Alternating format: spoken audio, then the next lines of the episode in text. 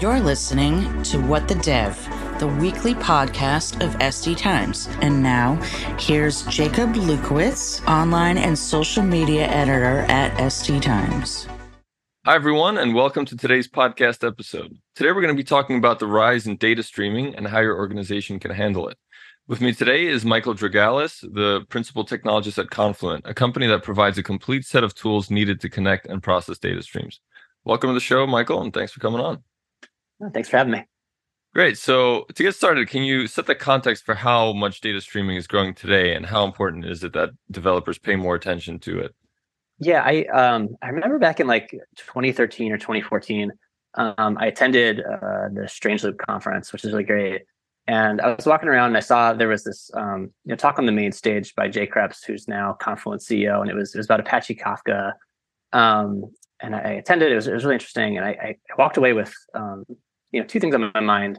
You know, number one, this guy's super tall. It's the first time I met him in person. He's like six seven, six eight. This is very impressionable. Mm. Um, and then the other was that you know, there's at least two people in the world who care about streaming, which was basically the the vibe back then. It was this like very new technology. There was a lot of academic papers about it.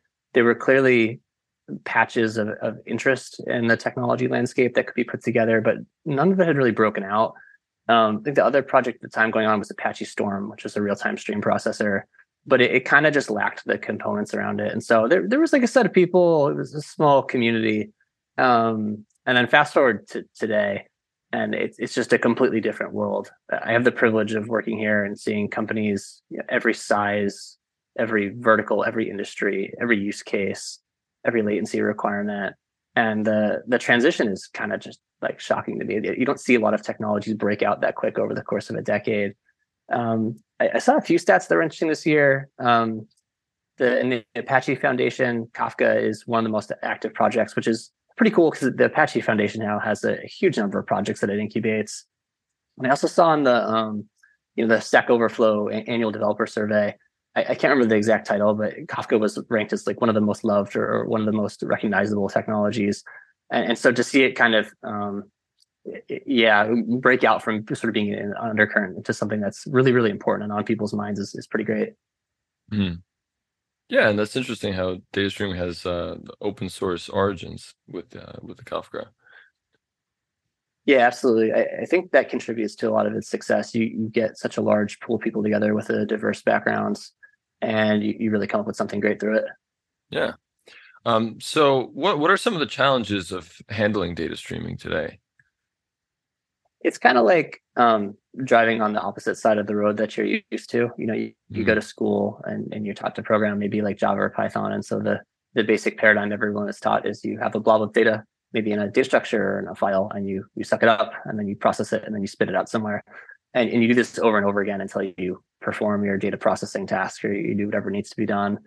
Um, and streaming really turns this all on its head. It's, you know, you, you have this inversion of flow. You, have instead of bounded data structures, you have unbounded data structures. The data continuously comes in. You must constantly process the very next thing that shows up. You really can't arbitrarily scan into the future because you don't really know what's coming. Events may be arriving out of order. You you don't know if you have the complete picture yet. Everything is effectively asynchronous by default, and um, it, it, takes some getting used to. It, it, it is becoming an increasingly robust paradigm which all falls around the topic of stream processing. Um, but it, it, certainly is a, a, big change to get your head around. I, I kind of liken it to like you know Node.js when people were starting to adopt that. You know, a mm-hmm. while ago, it was like well, it's JavaScript on the server and it's, it's async, um, and so it, it definitely takes a little bit of getting used to. But the you know the the power is it worth it. Interesting, yeah. So, what are some of the uh, the best practices and most common skills that are needed to deal with this this form of processing? Other than knowing how to drive on both sides of the road, as you put it, in your analogy. yeah, I, I, think a lot of it kind of comes down to experience. I mean, this is this is sort of a, a newer technology um, that's kind of evolved somewhat recently. So, you know, there's a lot of it is kind of just getting getting your hands dirty, going out and figuring, you know, how does it work, what what works best. You know, I'd say um, as far as best best practices, I think a couple of things jump out to me. Uh, number one is getting your head around the idea of data retention. You know, when you work with batch-oriented systems, the uh, idea is to generally just kind of keep all your data forever, which which can work. You may have some expiry policy that sort of works in the background where you, you mop up data that you don't need at some point. Um, but these streaming systems have this idea of retention built into them, where you you age out old data, um, and you make this trade off between what what do I keep versus what do I throw away, and, and what you keep is uh, kind of the boundary of what you're you're able to process. And then I'd say the second thing that's worth studying up on, and, and um, again being kind of intentional about in your designs, is the idea of time.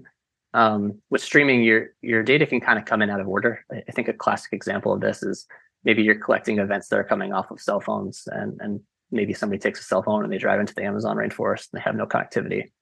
And then they they come out and they reconnect and then they upload data from the last week. So the systems that you design have to be able to be intelligent enough to kind of look at it and say, uh, this this data didn't actually just happen. It's from like a week ago. Um, there, there's power and there's complexity in that. The power is obviously that you can you can really retroactively update your view of the world and you can take all kinds of special actions depending on whatever you want to do with your domain. But the mm-hmm. complexity is that you, you have to figure out how to deal with that and, and you know factor that into your your programming model. I see. So uh, a lot of the companies that are coming to you, are you seeing that they're actively phasing out old data and organizing what they need? Uh, rephrase that for me. Uh, sure. So uh, some of the things that you mentioned, like what are the best ways to to handle a lot of this data streaming, is to you know phase out the data that they don't need anymore and to organize what they have right are you seeing that a lot of companies are effectively doing that now or are they still pretty overwhelmed with the amount that they have to handle yeah we kind of see a mix across the board i mean i, I personally see a lot of new use cases being launched onto streaming where people will kind of um, use an opportunity to sort of update the, the old batch system and to rethink things. Mm-hmm. I, I've seen people use a range of retention policies that go all the way from you know as low as a day where you have this very very short value short term value data that you need to process and do something with um, all the way to companies that are, are keeping data indefinitely um, kafka has a, a feature called tiered storage that allows you to actually keep the data around indefinitely by by syncing it to systems like s3 where it's very cost efficient. Um, and that actually enables all kinds of new use cases where if, if it makes sense for your domain you can kind of time travel and go back and see you know what what is the order of everything that has happened and and kind of look at the ledger of um you know events that take place for your company. Mm-hmm. very interesting. And how do um like the pro- programming paradigms for traditional data databases compared to what's needed for da- data streaming? Yeah it, it's kind of flipped on its head. So if you picture with the database um, you'll have sort of what i call like passive data. You'll have a table which is kind of just a container. You you put some rows in there and they'll sit there and they won't do anything. And you'll have uh, that passive data match up with an active query. So you will issue a query and say, I'd like to select some rows out of that. So the query is actually driving the interaction, and that query can do whatever. You can take some rows out, you can put them in a different table, you can bring them back to your application. You know, really mm-hmm. whatever you want to do. With streaming, it's actually just flipped. Uh, instead of having passive data, you have active data. These streams are kind of the driving force behind what is going on in your system. And the queries actually are, are generally thought of as kind of like passive daemons. They they sit there they run persistently and perpetually and they they update things and so that that often is something that's a little funny to people when they look at you know maybe a SQL query written in a stream processing language. They're like, oh, when when does it come back? And the answer is actually it, it doesn't come back. You you push data through it like a like a pipe, and it, it will actually go and perform things out in the, the real world. Okay, cool. And uh, what can developers do today to stay ahead of the learning required for dealing with data streaming? Yeah, one of the things that I work on at Confluent is something called Confluent Developer, which is a website, um, developer.confluent.io. And we really try to collate everything that's going on in the streaming landscape. Um, something that we noticed is that there's, there's a lot of activity here. There wasn't really a single place where people can go and get up to speed on you know, everything from the basics, like what, what the heck is streaming, to um, maybe more advanced things like how do I govern my data or how do I secure the boundary around my entire system topics that are a little bit more complicated and something you really only uh, encounter as you get closer to production. Uh, and so, yeah, we work pretty hard on that. But you know, other things, I certainly, um, my background is in functional programming. All of my uh, my my love of that area is really built up through conferences. Um, Kafka Summit is is a really big conference for streaming. Um, Confluent also has a conference called Current, which is a bit wider of a, scope. Both of those are quite interesting. The, the variety of people that come together is really great. Um, I'd also say, uh, for for better or worse, Twitter continues to be the uh, you know the the most active place for developers. There, there's a hmm. lot of discussion about streaming and, and Apache Kafka on Twitter. Um, many of the committers are on there, and I I always uh, enjoy following the development and the thoughts uh, that go into the, the, designs of these things, because you have a bit more of the the history, you know, you know why things were done the way that they were. You learn as people build these systems, which gives you, yeah, a, a little bit more intelligence as you go. So yeah, all, all those places have proven really fruitful. Yeah. I mean, with all the things that are happening, the switches at Twitter, I hope it still is going to be a, a steady stream of of information on that.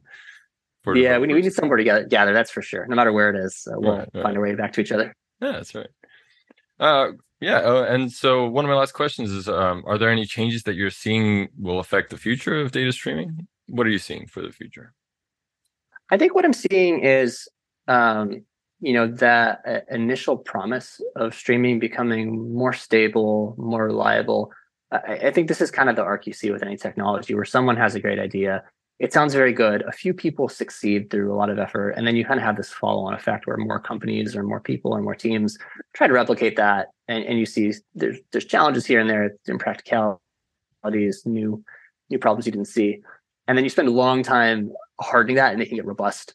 And I think the thing that's particularly taking place for streaming is um, everything's being designed for the cloud and going cloud native there's there's a long arc to this. You, you generally have to rethink how these systems work. They're they're built for a different environment. They have a different set of constraints.